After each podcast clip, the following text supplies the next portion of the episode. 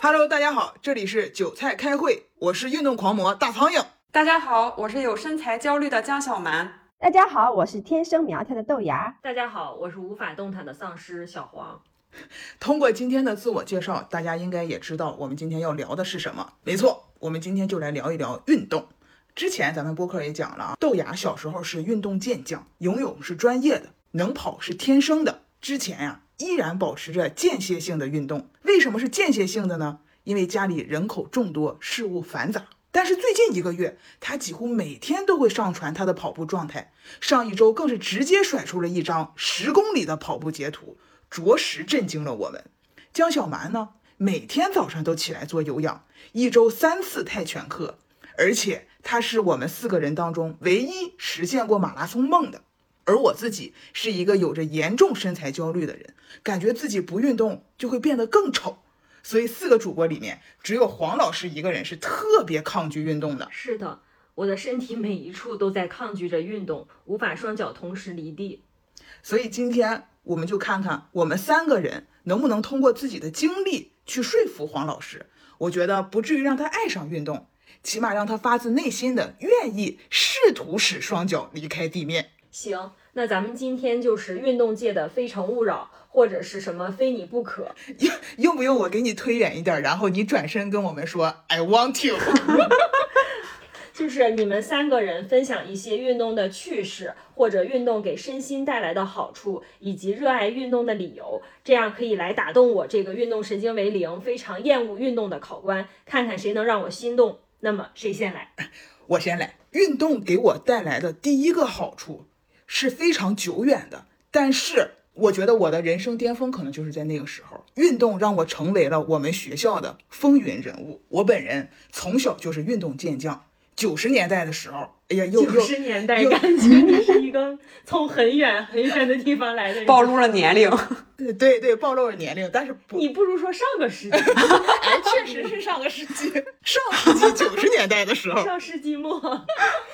我们的家乡大连可以说是闻名遐迩的足球城市。大连的小孩儿啊，他就没有不热爱足球的。在那个时候啊，有一天我就跟我爸说：“我说我要踢足球。”我爸也很支持，因为觉得这是一个锻炼身体非常好的方式，他就去让我去学。但是我们当时的那个小学没有这个足球的特长班，女足的特长班。但是我老家的邻居呢，就是另外一个小学的教导主任，他们学校就有女足，所以他当时就跟我说说，那你就来我们学校踢吧。当时我我记得特别清楚，当时那个特长班一个月的费用是五十块钱，就是每天下午大概是两点半到五点的这个时间，所以每天下午我就背着书包走十五分钟，从我们学校到另外一个学校去参加这个足球特长班。我感觉十五分钟运动已经完成了，对于黄老师来说，走到了就运动就结束了，就已经累了。可以回来了。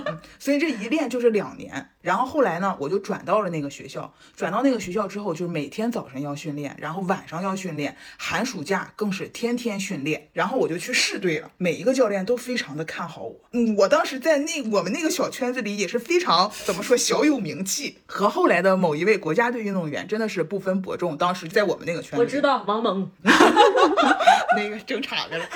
当然，后来因为一系列问题啊，就放弃了足球这条道路。但是掌握了这项技能，给我带来非常大的好处，就使我成为了我初中到高中的学校里的风云人物。因为学校里都会组织。足球比赛，足球比赛它不会分男足和女足，就是大家都是都是可以有资格上去踢的，所以在球场上几乎不会有女生，所以我出名的机会就来了。主要是咱这个技术摆在这儿啊，只要有比赛，咱就是能进球，就是能力挽狂澜。我记得特别清楚，高中的有一次，我们当时抽签就抽到了一个非常厉害的班级，他们班几乎是夺冠的大热门，我们班第一场就遇到了他们。然后呢，因为有你在，给他们淘汰了，是吗？不是说有我在给他们淘汰，当时我记得我还没有首发上场，我是替补上场的，坐冷板凳的。没有，因为这个当时已经体力开始下滑了，就跑不了整场。对，所以就是替补上场。我当时上场的时候，我们班是零比一落后的。我上场了之后，没过多长时间，我就进了一个球，就把比分扳成了一比一。后来就进入到了加时，是点球，我们班最后以点球获胜。是你踢的点球吗？但我当然也踢了，哦我当然也踢哦了，因为我们根本就没有抱着能赢的嗯心态，所以当时我们赢了，哇，那个欢呼声！我记得我回到教室的时候，我一进教室，我们班儿所有的同学都起来为我呐喊。我觉得整条走廊里都可以听到我们班的呐喊声，那个时候应该就是我人生的 spotlight。当时在那个阶段里，学校里就没有人不认识我。就是你的 highlight time 是吗？高光时对刻。对，这个故事没有打动我，因为我也踢过足球。你主要是没有我这个 掌握这项技能的能力。我踢足球的时候也是在小学，当时还是我们班的主力队员，也就知道我们班是什么水平。你是主力队员，你为什么可以成为主力队员我们？班主任钦点我是主力队员，我不知道他对我有什么误会，他总是以为我是一个运动健将是。因为你腿长吧？以前觉得你是文艺骨干，能说相声，现在觉得你是运动健将，能踢足球。对，反正就是我们班任何需要什么活动的时候，我可能是文艺委员吧。然后他就想到我，他就要让我参加。我小时候从外形上看，好像确实是一个比较运动型的人，经常会有叔叔阿姨以为我是男生，而且我小学的时候身高还比较高，所以老师就对我有这个误会。当时我记得我们学校组织足球比赛，班主任就让我参加，我说我不会踢球，他说没事儿，练几次就会了。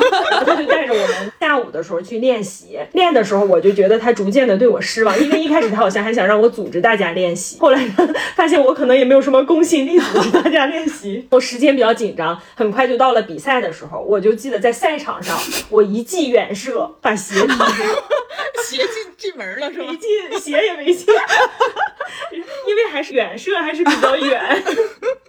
那个鞋还是当时咱们女生穿的那种小白鞋，就是前面有一个很宽的皮筋胶带，然后白色的布鞋。嗯，我觉得那个鞋踢球非常疼，而且我根本就没有掌握踢球的方法。我记得有了这个任务之后，我还在周末的时候跟我表妹、表哥一起玩的时候还练习踢球。我当时踢的时候，就旁边走过一个大爷指导我说：“你为什么用脚尖儿踢球？应该用脚的内侧踢球。”脚弓和脚背，嗯，我也没有学会。然后在赛场上的时候，我这个球鞋不是飞了吗？我这一记假动作就把守门员也欺骗了。嗯，但是球并没有当然还。是没有进。然后我就望向场地边缘的班主任，班主任就双手抱在胸前直摇头。一会儿他就说换人，你的足球生涯就是到此结束。就到此结束。对，刚刚开始就结束了。我也有跟大苍蝇类似的经历，我也是全校瞩目的小姐姐。我那会儿我的运动生涯就高潮也是在高中，我那会儿真的 就是结束了，从高中开始，在高中毕业就结束也了。没有没有结束。我那会儿我的观众特别多，我是我们学校校队的，我就在我们学校操场上训练是跑步还是什么呀？啊，跑步校队嘛，嗯校队跑步的叫什么？那就是校队长跑的长跑的，嗯。然后我们啊，对田你到底是不是？我现那个叫田，那个叫田径，田径啊，对对对，就是已经忘了它叫什么，就是跑步的那个校跑。步队的。对我们太对我太久远了，但是那个观众到现在在还在我的脑海里，因为我们是练两节课嘛，所以学校的小男生们下课了，他们就聚集在楼梯间窗户上看我，我真的是田径队里最美的。知道田径都是有点黑嘛，因为露天的，腿还比较粗，因为得有劲儿。但我就不是，我就是高高瘦瘦的，线条也好，而且还比较白皙，脸也不差。你就让我想起我们把你做成表情包的那个照片儿。那个不是真实的我，这个才是。而且你想，那会儿学生都得穿校服，每天都得穿校服。我们在操场上练，就穿那种小短裤。你想，本身就穿的还比较少。而且我运动会的时候，校队嘛，我肯定是第一，不但第一，就还能拉第二名很远。我不但俘获了我们同年级的同学，就连学弟和学长们也被我迷倒了。我就在运动会上，我就听旁边的那个，因为运动会是三个他们倒了，啊，对，没卡倒他们倒。绊倒了，然后那个学弟们就说：“哎呀，这个学姐腿真长，感受到了吗？”当时学弟说的好大声，学弟的悄悄话说的好大声。对我就是我那会儿男同学心目中的白月光。行，一会儿把那个表情包贴到收 notes 里。哎，一定的。它有好几个经典的表情包。那是因为我我放得开，你们不能把我公开了。真的那会儿追我的人都排到学校门外了，不但排到学校门外了，我就刚到我们田径队，我就跟我们的队长谈恋爱了。你看看，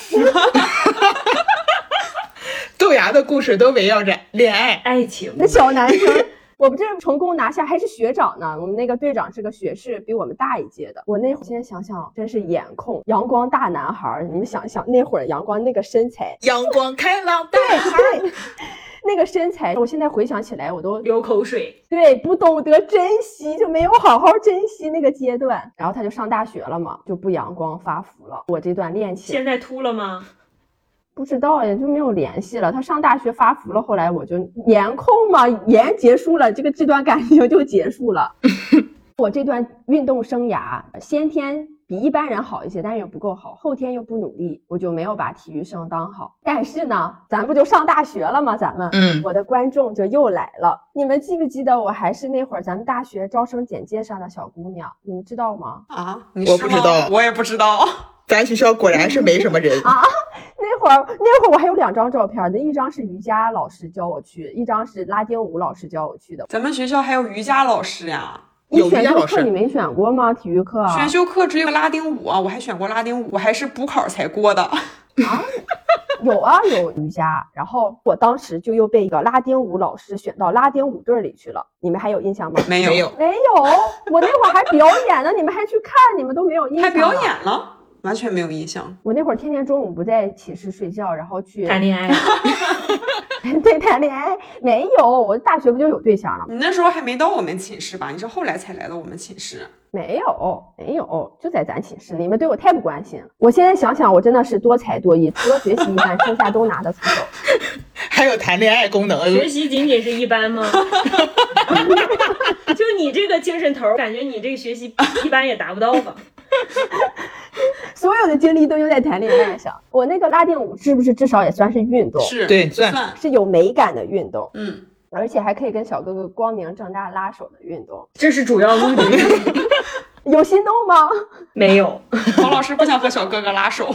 就是对于黄老师这个年纪的女人来说，小哥哥也不是发福也也也得秃。小哥哥主要秃，小弟弟还行。那会儿我表演还传出我跟我对象现在的老公，你说我多专情？就是我上大学到现在就嫁人了。那你高中还早恋嘞，现在又说自己专情。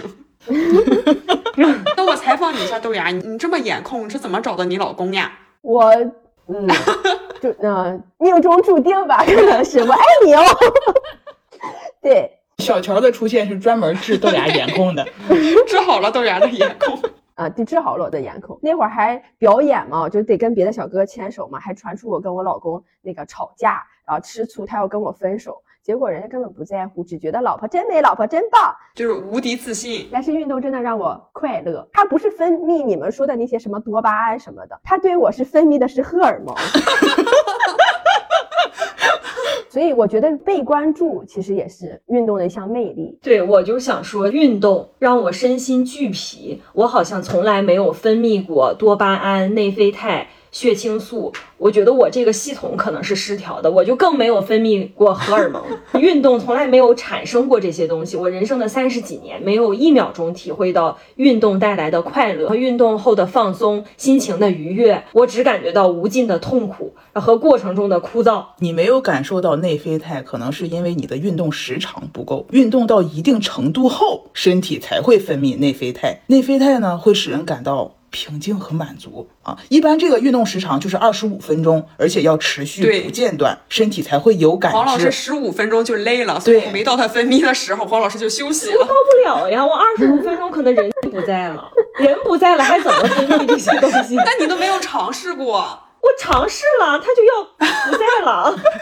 这个身体有感知之后，才会开始分泌内啡肽。所以就是像跑步一样，你可能跑到快二十分钟、十几二十分钟的时候，你会有一个瓶颈，你感觉很痛苦。但是你跑过二十五分钟以后，你就觉得没有那么痛苦了。而且多巴胺和内啡肽是不一样的，多巴胺它是属于外界的刺激，比如说你吃甜食、你喝可乐、打游戏、追剧，它会分泌多巴胺，你会觉得快乐。但这个快乐可能非常的短暂。但是内啡肽是一种完全不同的物质，它应该是说先苦后甜。一般人经历身体的疼痛之后。才会产生，不常运动的人反而更容易产生内啡肽。我想采访你们一下，你们都能感受到内啡肽和多巴胺吗？我起码是运动完之后，我会觉得我真的有感觉到快乐，因为看到自己的汗水，我觉得我今天我有做完我想要做的事情，我会觉得快乐。但我不知道是不是因为这些东西分泌使我感到快乐。那你如果没看到汗水，还快乐吗？当我看到自己身材越来越好的时候，我也会感到快乐。那你这不是运动带来的，是运动的好结果带来的。但是会觉得比较有一个身体会觉得很舒适。对，就是我每次运动完之后，我整个人感觉很兴奋。你上了一天班之后，你觉得很疲惫，想躺着坐着，但是你去运动，运动之后，整个人的精神状态就不一样了，会觉得很开心，很快乐。哎，我就感受不到内啡肽和多巴胺，我特别累，而且累，你们就说什么就能平静快乐，我累完只能感受到烦躁，而且你知道吗？最近小红书还给我推，我不是现在在跑步吗？他还给我推什么冬天运动耗气血，什么汗就是血，我还给我吓够呛。你感觉不到运动后的快乐？我感觉不到运动。运动之后不兴奋吗？就你的精神状态？我不兴奋，而且我就觉得特别烦，遇见一点点小事，我就会觉得很烦躁。对，我觉得也是。我其实很早之前也尝试过早上运动，早上运动完这一天，我都会感觉到非常的精疲力尽，很没有劲儿，也没有精神头，整个人很困很乏，并且我在运动的过程中，尤其是一些跑步、波比跳。跳之类的有氧运动，就是双脚要离开地面的这种运动，在做的过程中，我的嗓子就会就感觉有痰，有一股血腥味儿，我想咳嗽却又咳不出来，嗓子里还冒火，这时候肺已经感觉要炸了，呼吸已经非常不顺畅了。其实我知道跑步的时候应该用鼻子呼吸，并且要要有这个呼吸的节奏，但是我没有办法遵循。我可能前半部分是用鼻子呼吸的，但是到后面鼻子吸上来的气不够，我必须要用嘴来呼气。那就是因为你的心率爆表了。对，我在用鼻子呼吸的时候，我的鼻子还很疼，尤其是在冬天，就是你一吸气，它可能鼻子里会有一些粘液，因为天很冷，然后你就感觉这个一吸气的时候，这个粘液。鼻孔粘起来了，这个粘液就感觉它已经要冻成冰碴了那种，就是你能感受到这些在扎你的鼻子。对，就是就是在扎我的鼻子。我原来戴过运动手表监测过我跑步，其实我记得我那全程最长也就从健身步道来看，我可能也就跑了一千六百米，总共用时应该要将近二十分钟，太痛苦了。然后我就不行了，这一千六百米，我在看那个心率，我已经超过了有氧，就已经达到无氧运动了。你看黄老师之前试图跑步过，其实不是。他试图跑的是我鼓励他，我和黄老师一块去跑步，和黄老师一块跑步费嗓子，特别费我的嗓子。我一直在鼓励他，我说加油加油，我要提醒他用鼻子呼气，用鼻子呼吸，实在不行，我说那你吐气用嘴，但是吸气用鼻子，还要一直说加油加油，可以的。我们再跑过前面的路灯，我们再跑过前面那个桥，我们就停，我们就走一会儿，一直在这样鼓励他。所以特别费嗓子，你应该给他拿个鸡腿在前边，这什么都没有用了。龙虾在前面不好使，我感觉我是身体机能不能支撑我。我突然间想到一个问题，你说前面要是有十万块钱，能 能，什么都那就是还是诱惑不够大。对，我不知道你们有没有感觉啊？我觉得三十岁是一个分水岭，三十岁之前我可能保持着间歇性的健身。为什么呢？因为年轻，你多吃一口，你就能通过少吃一口补回来。但为什么又会要间歇的运动呢？就是你在洗浴中心或者游泳馆，你看到一些女生，起码我的感觉是这样，她有着非常漂亮的脸蛋，但是又觉得身体好像不那么年轻。这时候就会警觉，就会很害怕，你害怕会有这一天嘛，所以就会要练一练，避免这种情况的发生。但是过了三十岁，这个身体的焦虑突然严重了，因为经常在社交媒体上看到断崖式衰老，女人的断崖式衰老就在一瞬间，所以很害怕容貌的衰老。我觉得我是阻止不了的，除非你使用一些科技的手段。但我希望我自己的身体可以一直是年轻的、紧实的。尤其是我当时看了一个电视剧，妮可基德曼演的叫《大小谎言》，在这里边。他有一个全裸的镜头，那个时候他应该也是五十几岁，因为这这就是两三年前的电电视剧，他也就五十五六岁吧，可能是。那个身材维持的非常非常的好，肌肉是有线条的，你根本就是无法看出这是一个五十几岁女人的身体，所以我当时觉得我也想像她那样，一米八吗？就是因为没有一米八，咱就要活出一米六三的快乐 啊，一米六三啊。所以我觉得啊，比起好看，我更希望自己活得有生命力。但是呢，这个运动作为中关村的屌丝，这个运动是不能花钱的。黄老师每一次开始决心要运动，他都会先买装备。他运动的衣服非常非常的多，但是我没有，我只买过两条短裤，上衣呢就是穿剩下的 T 恤，我就穿起来运动。而且我基本上都是在家里运动，有时候出去跑步，包括我骑动感单车二十公里，咱就是主打一个不花钱，然后在家里边撸铁。可以这么说，咱们动动感单车还是共享啊，共享单车，共享单车啊，咱们这个运动就是主打一个不花钱。那黄老师就是印证了那句话，就差生文具多。对对，他就是典型的差生文具多，而且咱们四个人里边，我觉得我是最有运动痕迹的人，是最有健身。对我今天照镜子的时候，我觉得啊，我的身材可真好，就是有点矮。我和黄老师比二头的时候，黄老师说：“你这个怎么这么短？” 对，听众朋友们，我就是四肢很短，但是我是一个非常有健身痕迹的人。对，你是有线条的。对，而且在这个健身里边，这么多的器械，你如果想在家里边练的话，其实我最推崇的是哑铃。你想练肩，你就做这个飞鸟；你想练胸，就做卧推；你想练臀，你就做硬拉。所以我觉得你在家，你也可以达到很多的你想要的运动效果，不一定非要非去健身房。当然，去健身房可能能更快的达到你想要的效果。大苍蝇运动，我要给你们讲一下，描绘一下那个场景。他一个人，他也不需要看电视，也不需要听歌，他就自己在那干练。就是专注，眼神凝视着前方，非常的坚定，就感觉比那个敢死队还吓人，不知道要去执行什么任务。练到后面，你就感觉他已经面色铁青，嘴唇发白，但是不改坚毅的眼神，依然在举铁。我有的时候都怕他撅过去。要不然这这运动痕迹他都不是白来的。就是非常有信念，是吗？对，是的，我觉得去健身房特别社死，特别是感觉那种有些设备用的又不是很熟练，也不知道对不对的时候，特别社死。在家练确实是挺好的，练错练对，反正都是自己。其实只要你动起来，只要你练了，它就一定会有效果，就是比不练的一定会要强一点。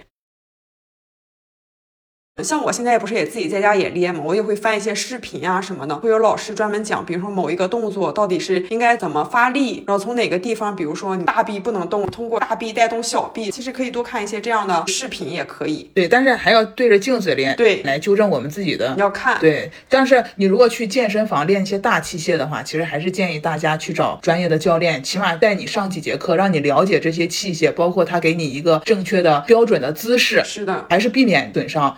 撸铁之类的运动，我觉得就是太酸痛了。我之前还练过一些什么腹肌撕裂者，真的就是感觉到腹肌撕裂了，然后第二天就也很，就是那个我感觉还挺酸爽的，就是不是任何的内啡肽，但是你们知道就是人对疼痛会上瘾吗？对就那种疼，第二天我就觉得又有点疼，哎，又有点爽又有点喜欢，你看呀，这不就是快乐吗？那不快乐，我不想让它疼。这个属于玻璃碴里找糖吃，而且我在撸铁的这种运动的时候，我也是感觉只有斜方肌和脖子疼，其他的什么背部发力、肩部发力、臀部发力、腿部发力我都感受不到，我就感觉我的脖子在发力，还有卷腹也是脖子在发力，就整个下来我就感觉我的脖子越来越粗。那就是说明发力点不对呀，你的动作不标准啊。是因为他需要练的这些肌肉上面都没有肌肉，对我就是想说，因为我没有肌肉支撑帮我完成这个动作，所以就越来越不标准，就只能达到一个恶性循环。而且我经常看一些零基础教学，我觉得他们不是零基础，他们是有基础才做到的。像我才是真正的零基础或者是负基础。就比如说，好像就是昨天还是前天，大苍蝇让我练俯卧撑，他说俯卧撑最能练到什么什么什么地方，然后我说俯卧撑我一个也做不起来，他说那你就做跪姿俯卧撑，我就说跪姿我也做不起来，他说不可能。那 他的意思就是没有这种什么脊椎动物做不了跪姿俯卧撑，我真的不相信有人然后我就说我做不了。他不相信，他让我给他做，我就做了半个还没有到，到一定的那个一定的角度之后，身体和那个垫子一下就吸起来了，就 整个人人就摔在垫子上，他就说我的姿势不对，最后给我一顿调整，我还是就不论是我趴下起来还是起来趴下，我都做不了。就我真的不相信有人做不了跪姿俯卧撑那。你现在相信了吗？我现在相信了。还有一些那个，比如说尊巴的一些动作，我其实觉得尊巴还是挺快乐的，因为比较拉美，又很灵活，很有气氛，很有带动感，然后音乐也很快乐。但是我觉得它需要身体的灵活性，对于我来说，这个也是没有的。我的身体它是不可分割的，他他们不能分开运动，只能一起动，而且他们又不听我大脑的话。蹲吧让那个胯不动，什么腰不动，肩不动，我就是这整个躯干一起。分不开，每一个部位不能单独运动。就真的像一个丧尸在跳舞。提线木偶，我觉得跳舞这个东西，如果你想能看，就是要一段时间只跳一个段落，不能说我今天听听这个歌，跳跳这个，明天要听听那个，再跳跳那个，那就永远都是丧尸，对永远都跳不好。我们现在也是在几个曲目里边吧，反复练习。下次有机会给大家展示我们的尊巴舞步。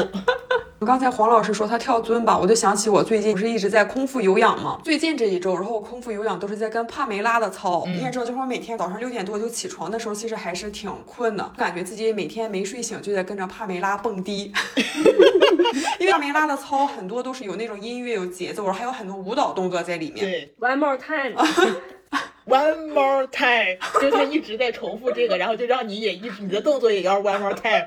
我不是在书房跳操吗？玻璃门就能反光出来，我能看到我自己，我就无意间看到像镜子里的自己，我就觉得我自己没有在蹦迪，我是在跳大神儿。我完全完全都不协调，跟不上节奏也就算了，是整个一个手忙脚乱，然后顺顺拐，就是感觉自己就是不知道在干什么，像跳大神儿一样。帕姐真的是非常恐怖，就是帕姐在 B 站就是神一样的存在。我昨天不想运动，想拉伸一下，然后我就在 B 站刷到了一个帕姐的视频，上面写了三十分钟拉伸。我说我都不信，帕姐能让我拉伸三十分钟不动吗？我根本就不相信她。确实很恐怖。刚才讲的是我早上的运动，然后现在我就要讲一讲我晚上的运动。就是之前不是也分享过，一直在上泰拳课嘛。其实最开始上泰拳课的时候，就是也没有什么太大的目的性，就是想就天天都在坐在办公室里，就是想被迫运动，因为也是说了你交了钱了嘛，然后你就是你不能不得不去，然后就是有教练带着你，然后去运动一下，然后另外就是可以发泄一下自己的情绪，释放一下就是自己的压力。然后每次运动之后，也确实就感觉自己就是精神很饱满，就是很兴奋，然后都很有满足感。但是我现在就是已经呃规律运动了，就是泰拳这个课我大概已经上了半年多了，但就是很奇怪，我的体重一直都没有就很明显的变化，而且呢，我还是就有控制饮食的。嗯，我的控制饮食是我什么东西都吃，但是我不太外食，就是不太嗯出去吃饭，而且我每天都做饭，然后中午在公司也是就是带自己做的饭去，所以我觉得我吃的还是相对来说是比较健康的。但是我在呃练泰拳的初期，我基本上就是每天早上起床之后都要给自己扒光了，然后站在体重秤上，怎么这么激烈了？对，然后我的体重真的就是这半年嘛，基本上可以说是没有变化。如果瘦的话，可能也就一两斤，但是可能某一天如果吃多一点，这个体重就还会就是再回去。有一段时间，如果非常的沮丧，我觉得好像是运动也没有什么效果。不是这样的，就是体重和肌肉是不可兼得的。是。嗯所以就是有一天突然间发现，就是我洗完澡之后就不经意的照镜子，然后我竟是不然发经意吗现 是不经意。一开我跟你讲，一开始是不经意，然后我就发现啊，我好像是有马甲线了。嗯，然后当时我还有点儿就是不太敢相信，然后还我不是就是拍了那个照片儿，然后 在三十五岁的高龄 惊现马甲线对。我就是完全没有想过，你知道吗？就我以前从来都没有想过，就是在我的有生之年，我的身体能和马甲线共存。你以后不要早晨扒光了去体重秤上，你以后就每天早上扒光了去照镜子。对，你说的对了。我现在的另一种焦虑就是，我每天早上都要扒光了，看一下我的马甲线还在不在。我觉得看一些马甲线也不用给自己扒光，你把衣服掀起来就是可以。因为我最近不是不是，我跟你们讲，这都是一套的。因为我最近不是买了哑铃嘛，然后我在家就是也是开始就是做力量训练，然后最近我一直在做那个肩背的训练，然后我天天就是先给自己扒光了之后，先看一下马甲线在不在，然后然后我再看一下我的 头来没对来。我的二头来没来，然后我的肩膀、我的肩型有没有更好看，有没有变成直角肩？就觉得你没有，那你没哦有练那个立天鹅吗？没有哎。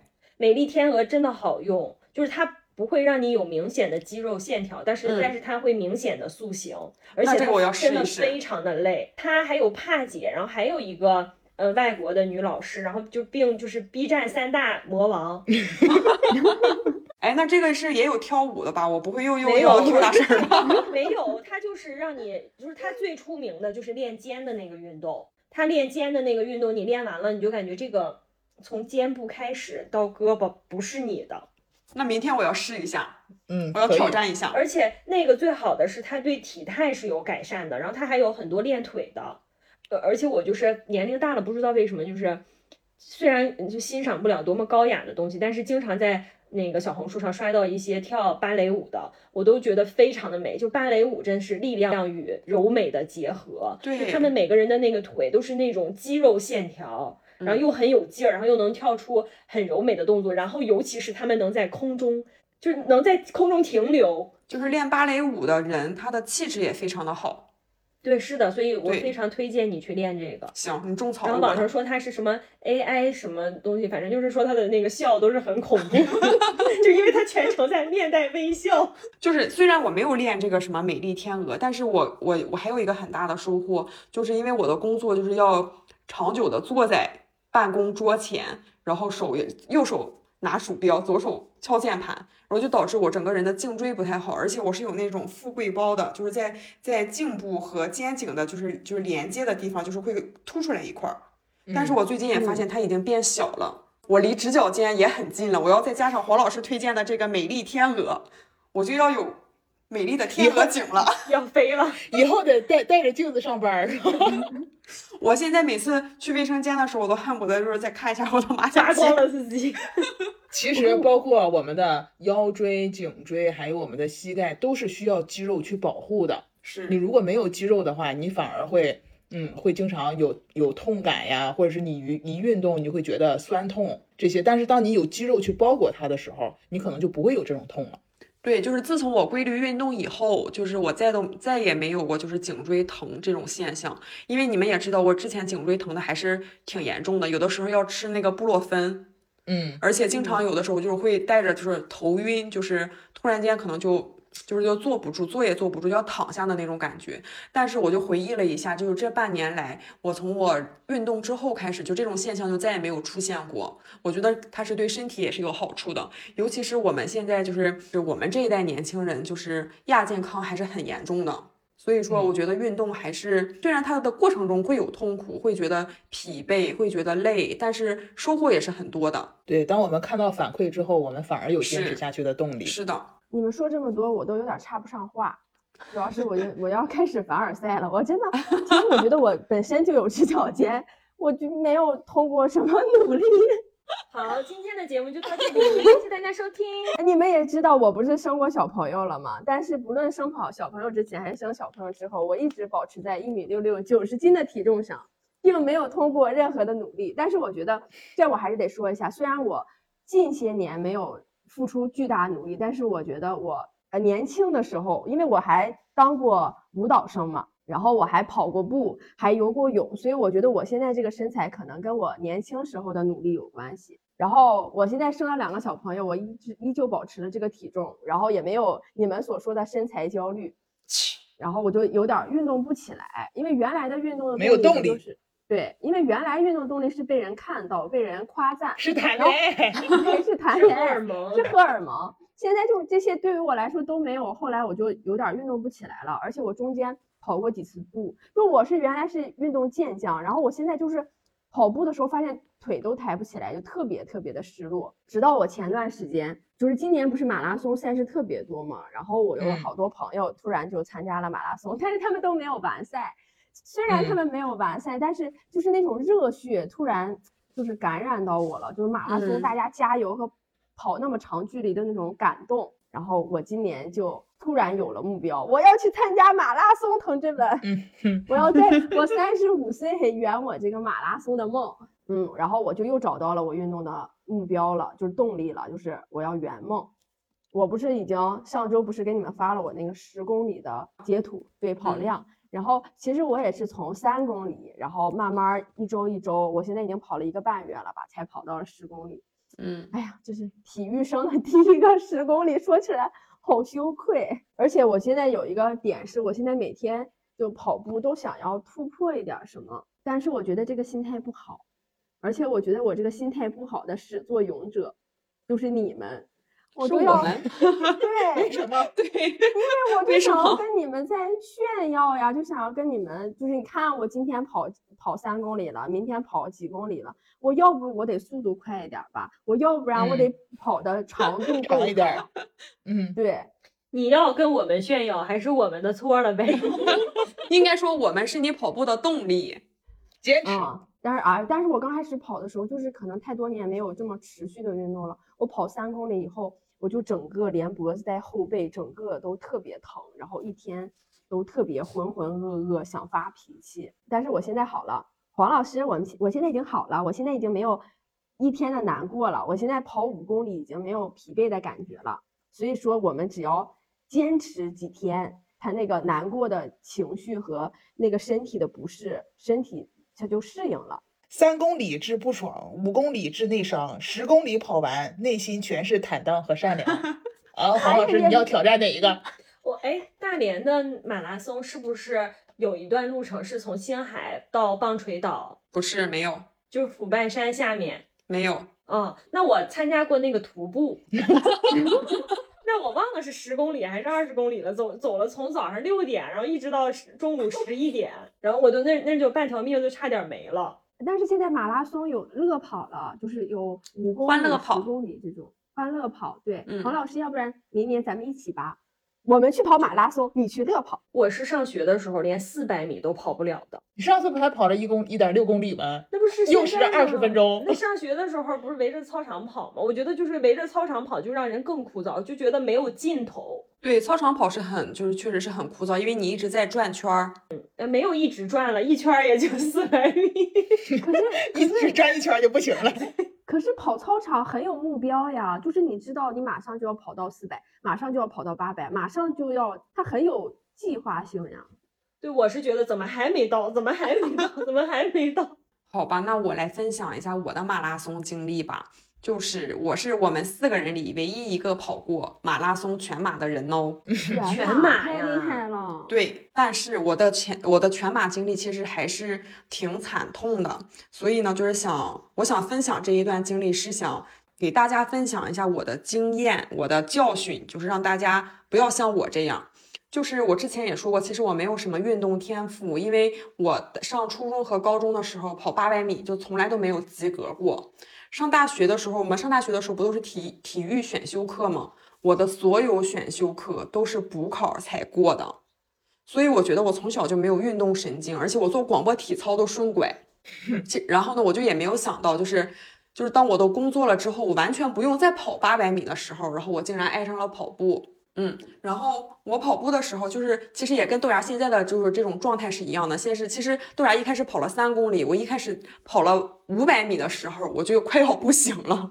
呃，比我也是黄老师多一百米。对我就是也是一点儿一点儿循序渐进，第一个一公里，第一个三公里，第一个五公里和第一个十公里，就是没有一次突破的时候，你都是非常非常的兴奋的，就是你觉得你好像比昨天的自己更博学了，就是你你比从前的自己更优秀了，是有这样的感觉。嗯，而且每次跑完之后，就带给我当然是身体上的疲惫，但是精神上的都是放松的，都是觉得就是你在跑步完之后，出出完了这些汗之后，你的整个精神状态都是非常放松的，就是特别开心，特别愉悦。所以呢，我就渐渐的开始就是报名各种马马拉松的赛事。最开始报名的也是什么啊五公里、十公里的那种欢乐跑，而且就是大连以前经常组织这种什么十公里公路赛，嗯，类似于这种活动，然后我就是就是这我就经常去参加，嗯、也跑了很多个半马之后，要跑一下全马试一试。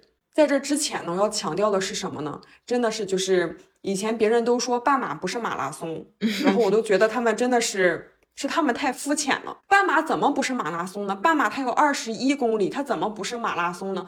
二十一公里也是一个很不是马拉松 就半马它也很有挑战性啊。对，但是当我跑了全马之后，我终于明白这些人他不是瞧不起半马，是全马真的是太难了。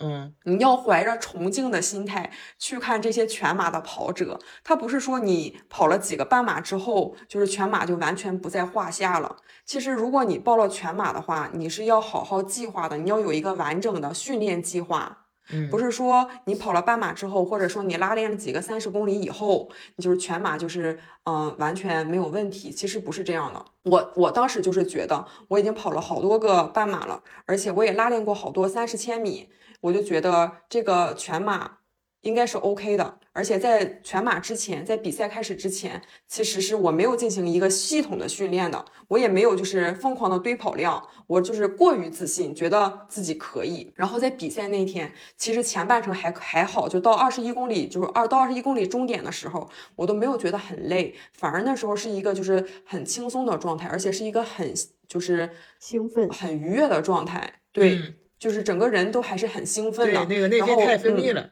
对对，真的是这样。然后我就看了一下我的步频和心率，都是在我可控的范围内。我当时还心想，还剩二十一公里，那我不跟玩儿似的吗？再来一半马呗。对。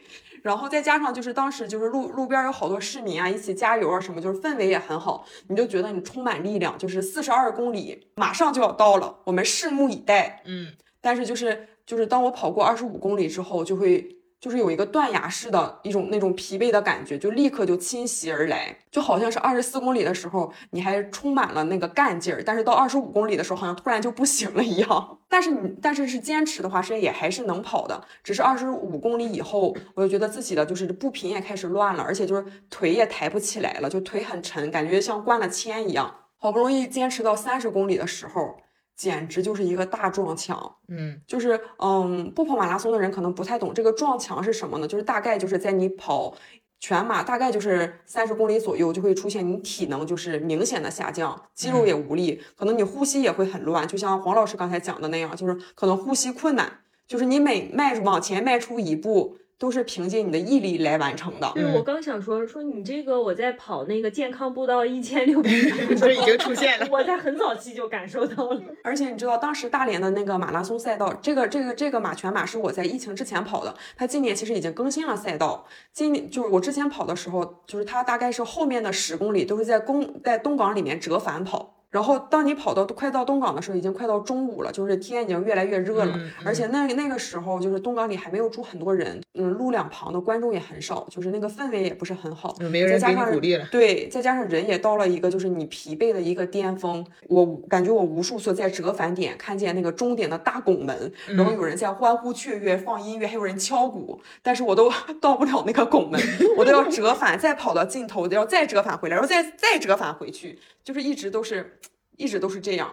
那个时候我就觉得自己快要不行了，我就看到那六零零的兔子，关门兔都来了，对，关门兔，对，就是我马上就要被关门了。什么叫六零零的兔子呢？就是全马关门时间是六小时，有的地方可能是六个小时三十分钟，不一样。它会在每一个配速上都，官方都会给你配一个兔子。如果你跑不动了，你可以跟着兔子跑。比如说六零零的兔子，它就能控制在六小时关门之前。到达终点，嗯那五零零的兔子可能就是五小时，四零零的兔子可能是四小时。你如果掌握不好节奏的话，其实在路上你可以跟着兔子跑的。嗯，看到了六零零的兔子，它在你前面，在你后边。它就追上我了，它就追上我了。嗯然后当时我的我的内心真的是非常非常的挣扎，我就是想放弃，就是那个什么，左边是放弃的小人在说你放弃吧，你放弃吧，右边是坚持的小人说你再坚持一下就能到达终点，然后他俩就不停的在干仗。但是我最终还是决定了坚持，是是因为我我觉得我可能不会再有第二次全马的经历。当时就已经想到没有第二次了。对对，就这次经历其实还是挺难得的，人生有这样一次经历。对对，嗯，而且就是当时如果放弃的话，你也还是要走回去。就你既然要走回去，你就不如还是再努努努努力，争取在就是关门之前回去。所以我就一直在咬着牙往前跑，靠意志力往前推着我。就终于在我看到大拱门的时候，你就是无法形容我当时的心情。过年了，要吃饺子了。放鞭炮了，心里。对，就是又好像是你就是一直在沼泽中挣扎，然后在你终于要放弃的时候，你的脚突然间蹬上了一块大石头，嗯或者哎一使劲儿上岸了，就这种感觉。嗯然后当时越过终点的时候，就是好多我当时一起跑步的小伙伴，他们都在终点等着我。嗯，大家还上去给你一个热烈的拥抱吗？当然，of course，啊，但是当时我外国人基本上就感觉已经，你没哭就是当时我基本上就是已经瘫软了，我没哭，我没哭，我当时特别着急，我想去领奖牌，我怕去晚了奖牌就没了。我终于就是上岸了，第二天我简直就是那个腿就是既上不了炕又下不了地。这怎么在这个炕沿儿悬挂着呢？就是腿都不是自己的了。但是怎么说呢？我好像跑，我看了一下我的那个记录，我应该是二零一七年跑的全马。但是当我现在回想起来的时候，就是我还记得当时的那种就是疼痛的感觉，但是我就依旧不后悔我跑了那次马拉松，它嗯真的给我带来了就非常不一样的体验。嗯那你最后是多长时间呢？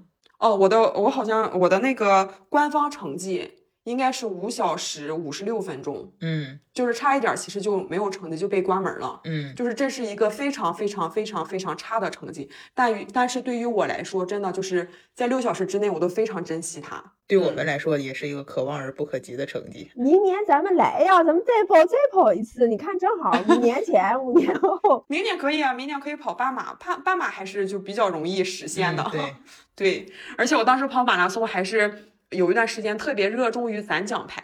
嗯就是除了官方赛事的奖牌之外，当时我们就是用那种软件，就是记录你的公里数的那种软件，它就经常会有活动，就是你完成了，比如说完成一个五公里或者十公里，你只要参加那个活动，它就会给你邮寄一块奖牌。然后当时我就攒了非常多这种奖牌，然后后来要搬家的时候，我就是觉得它真的是。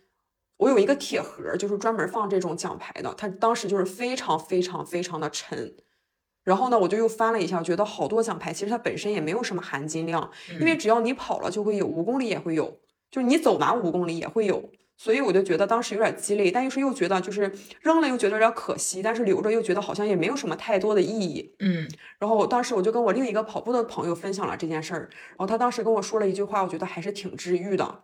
他说每每个牌子都承载着一段回忆，奖牌无论贵重，留下的都是回忆。嗯，说的真好。江小蛮的这个呃马拉松的经历还是非常让人感动的。呃，那黄老师，那你觉得我们几个人都讲了我们的运动经历，有没有人打动得了你呢？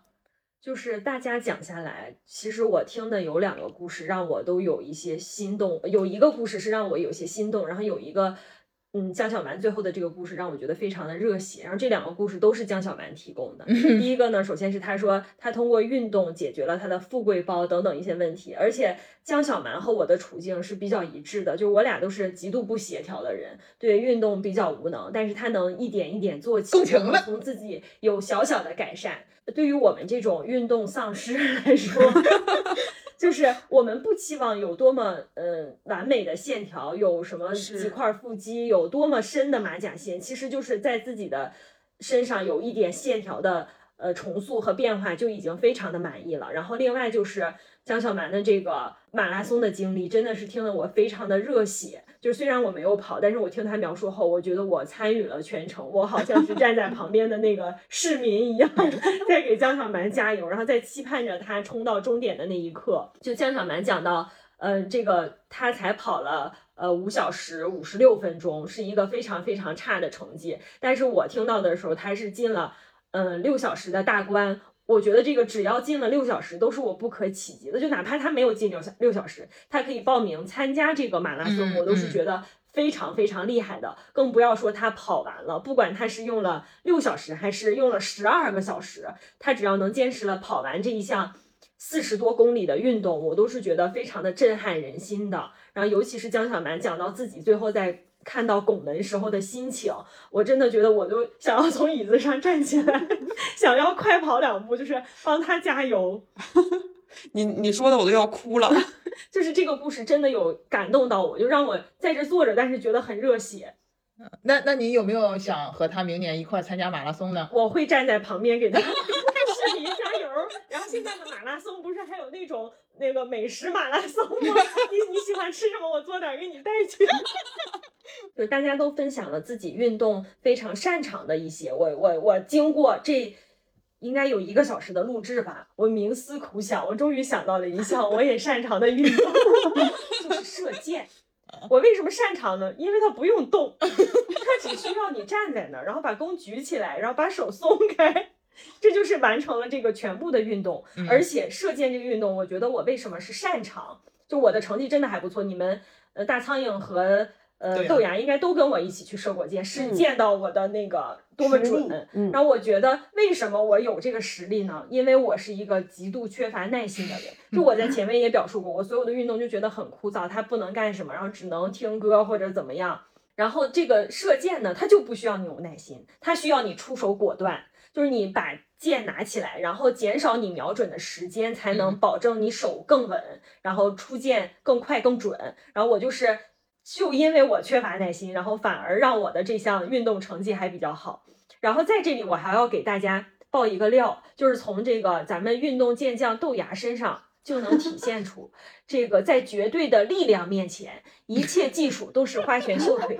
咱们刚才也听着了，又会这个什么游泳，又田径，哎，又什么舞蹈，又不又什么什么，还什么交交谊舞，反正就是没有他不会的。嗯，但是他不会射箭，他连那个箭都拉不起来。我们俩一起去玩的时候，他就是大家用的一样的弓，然后他没有办法把那个弓拉开，然后后来工作人员给他找了一把儿童弓。我是一个柔 弱的运动健将，我就看到这儿我就窃喜，我觉得我甚至能一脚就把豆芽给踢飞。你追不上我，你踢不着我。对，也是。哎，我在这个运动里，我还有我还有一个问题，就是你们运动持续运动一段时间，你们会不会有患得患失的感觉？就是比如说我现在，比如说我现在，我现在的跑量是每周三次，如果我这周没有跑到三次，我就怕我之前。的一个月或者多长时间的积累下的心肺啊、肌肉啊这些东西，它就会，它不是不再前进，它就在后退了。它因为我不跑，我可能保持不住我现在的能力，所以我最近就有一种运动会焦虑，对，会焦虑，会让我觉得很不安。如果我今天没跑，或者我今天有事情，我就会很焦虑。会，我也会有这种感觉，就像我刚才说的那样，我就是经常会看一看我自己的马甲线还在不在。就是人都会有这种运动焦虑，但是我最近其实开始调整我自己，让自己不要那么焦虑。我是在想，就是我们运动是为了，嗯，分泌多巴胺，让自己快乐。那好的身材呢，是对于我来说吧，我我觉得好的身材可能就是额外带给我的。如果它会变得越来越好，当然更好。但是如果它没有呢，那只是维持现状就可以。我是觉得，就是运动这个事情是我们的终身事业。对，就是可能当前我们也。不能很快的看到一个就是一个非常好的效果，但是我是希望我自己啊，就是希望我自己，比如说三年后、五年后和十年后，我可能比同龄的一些人状态会更好一点。时间久一点之后，就是这个延缓我这个衰老的速度。嗯，同时如果能再收获好身材，或者是其他的一些什么，都是额外的东西。嗯，是的，就是运动和减肥一样，都是一个。终身的事业，不是说我们因为放弃，然后要再重新开始，它是一个终身的，它就是一个健康的生活习惯，所以它应该是终身的。而且像刚才江小蛮说的，就是运动的本质，就这件事它本身，你为什么要去做？就不忘初心，你本身是要让它给你带来快乐，不论是它在改变你的形体的时候。给你带来的后续的快乐，还是在当下你分泌这些内啡肽给你带来的快乐，它的本质是要带给你快乐。但是如果你在运动中不快乐，甚至产生了焦虑，那其实是我我觉得是要调整你的方式，就是可能它是一个长期的，但是你在短期过程中可是可以有一些小间隙的，比如说你可以不完全放下你的这个规律的运动，但是你可以从三次。减少到一次两次，然后但只要稍微保持就可以，然后在接下来你有更多精力，然后或者是调整好自己的心态和精神的时候，再重新，呃，把这个运动回到你正常的节奏上。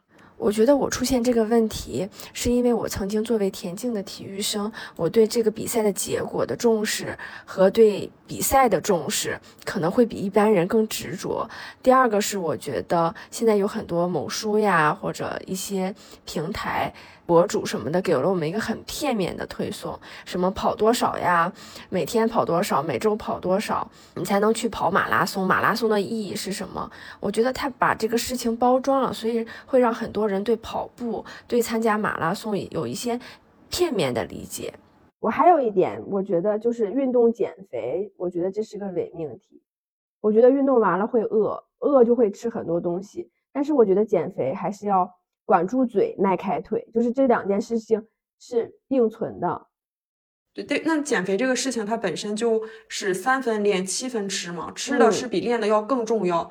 吃的这件事儿，就是运动这件事儿是吃的辅助。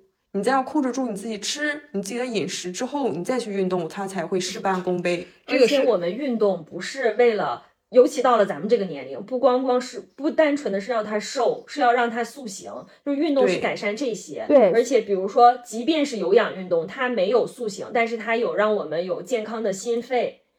对，所以要看你追求的是什么。你如果只是追求瘦啊，那你就不要运动，你就不吃。对对，或者我也是这个。对你如果是想要增肌、提高你的新陈代谢，让自己的身体看起来很有线条、很美，那你就是要在这个合理的饮食。情况下，然后去加强运动。嗯，对我也是。或者说，你如果就是控制不住嘴的话，那运动就帮你保持住现在的身材，那也很好啊。对，嗯嗯。所以说，我觉得也有也有也有很多人，我他努力运动就是为了他可以随便吃。那这也有些人很凡尔赛，就是他随便吃他也不胖，一直九生过孩子还九十斤是吗？对，豆芽应该说他一直在努力突破九十斤。所以说，我觉得运动减肥这个点特别，就是会，就是网上很多博主就拿运动会减肥这件事情，会给很多人一些很片面的概念。我觉得就是它只是它能帮助我们，如果你想正常吃喝的话，它只能帮助我们塑形，并不能减减体重这件事情。而且我觉得不吃主食，不吃碳水会不快乐，不快乐。嗯嗯，对，嗯。其实每个人的身体情况都不一样，我们就找到最适合自己的身体情况的这个饮食和运动。嗯，所以啊，我们今天聊了这么多，我们会发现，运动在帮助我们改善体态和身体机能的同时，其实会让我们的生活也变得更加规律，让我们有一个非常积极的生活态度，还能帮我们树立信心。一副好的身体，一份好的心情和一个好的心态，这是人生中非常重要。而且为数不多，我们可以自己掌控的东西，因为这些都是运动可以给我们的。如果运动这个念头现在出现在你的脑海中，请把它留住，并把它付诸行动，并且坚持下去，你会爱上一个全新的自己。健身不是捷径，坚持才是王道。流水不争先，争的是滔滔不绝。放弃不难，但坚持一定很酷哦。所以今天我们就聊到这里，酒店开会散会。拜拜，拜拜，拜拜，下周见。